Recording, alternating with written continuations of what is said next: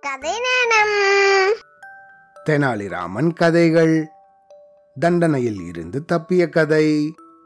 விஜயநகர மன்னர் கிருஷ்ணதேவராயருக்கும் கோல்கொண்டா மன்னனுக்கும் ரொம்ப காலமாவே பகை இருந்துட்டு வந்தது. ராயர் கூட முறையாக போரிட்டு வெல்ல முடியாம அவன் தவிச்சுட்டு இருந்தான் அதனால எப்படியாவது தந்திரமா கிருஷ்ணதேவராயரை கொன்னு அவரோட நாட்டை கைப்பற்றிடணும். அப்படின்னு சூழ்ச்சி பண்ணான் அந்த கோல்கொண்டா மன்னன். அதுக்காக ஒரு சதிகாரனை விஜயநகரத்துக்கு அனுப்பி வச்சான்.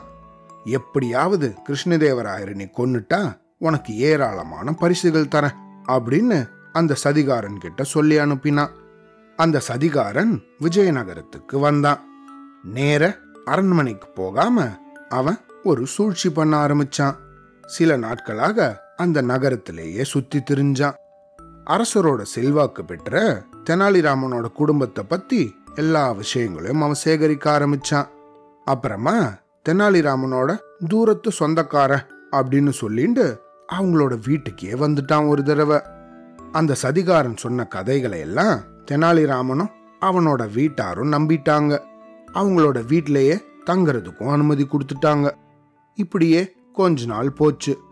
ஒரு சமயம் தெனாலிராமன் தன் குடும்பத்தாரோட வெளியூர் போக வேண்டிய வேலை வந்தது. அப்போ அந்த வஞ்சகன் அரசே நீங்க தனியாக என்னோட வீட்டுக்கு வாங்க. உங்களுக்கு ஒரு அதிசயத்தை காமிக்க போறேன். அப்படின்னு தெனாலிராமன் எழுதினதை போல ஒரு கடிதம் எழுதி அனுப்பினான். மன்னருக்கோ தெனாலிராமன் மேல எப்பயும் ஒரு நம்பிக்கை இருந்தது. அதனால ராமன் ஏதோ ஒரு அதிசயத்தை காமிக்க போறான் அப்படின்னு நினைச்சு மன்னர் தனியாவே அவனோட வீட்டுக்கு வந்தார். இதுதான் சரியான சமயம் அப்படின்னு நினைச்சு மறைஞ்சிருந்த சதிகாரம் வெளிப்பட்டு அங்க இருந்த ஒரு கத்தியால அரசரை கொலை பண்ண முயற்சி பண்ணான். கிருஷ்ணதேவராயரோ அவரோட திறமையால அந்த சதிகாரம் கிட்டேந்து தப்பிச்சுட்டாரு அவனை கெட்டியாகவும் பிடிச்சுட்டாரு இதெல்லாம் நடக்கிறதுக்குள்ள அங்க பொதுமக்களும் கூடிட்டாங்க. அந்த வஞ்சகனை பிடிச்சு அந்த இடத்திலேயே ஆளுக்கு ஒரு அடியாக பயங்கரமா அடிச்சு அவனை அங்கேயே கொன்னுட்டாங்க. இந்த சம்பவத்துக்கு அப்புறம் மன்னருக்கு தெனாலிராமன் மேல அடங்காத கோபம் ஏற்பட்டது. எதிரி நாட்டவனுக்கு தன்னோட வீட்டிலேயே இடம் கொடுத்துட்டானே அப்படின்னு அவன் மேல பெரிய சந்தேகம் ஏற்பட்டது.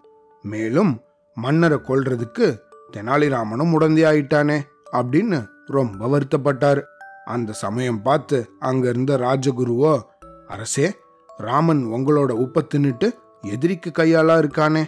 இல்லைன்னா அவன் வீட்டிலேயே உங்களை கொல்ல ஒருத்தன் முயற்சி பண்ணுவானா? அதனால அவனுக்கு மரண தண்டனை கொடுக்கணும். இனிமேலும் அவனை உயிரோட விட்டா உங்களோட உயிருக்கே ஆபத்தாயிடும் அப்படின்னு எரியற தீயில எண்ணெயை விட்டார் இந்த ராஜகுரு. உடனே மன்னர் தெனாலிராமன் ஊர்லேருந்து வந்ததும் அவனை கைது பண்ணணும் அப்படின்னு ஆணையிட்டார். ராமனுக்கு ஒண்ணுமே புரியல. முன்ன பின்ன அறிமுகம் இல்லாத ஒருத்தனுக்கு அவனோட வீட்டில் இடம் கொடுத்தது தவறு. அப்படிங்கிறத அவன் உணர்ந்தான். ஆனா அதுக்கு இவ்வளோ பெரிய தண்டனையா? அப்படின்னு வேதனைப்பட்டு அரசே நான் தெரிஞ்சு எந்த குற்றத்தையும் செய்யல. என்னை தயவு செஞ்சு மன்னிச்சிருங்க அப்படின்னு கேட்டான்.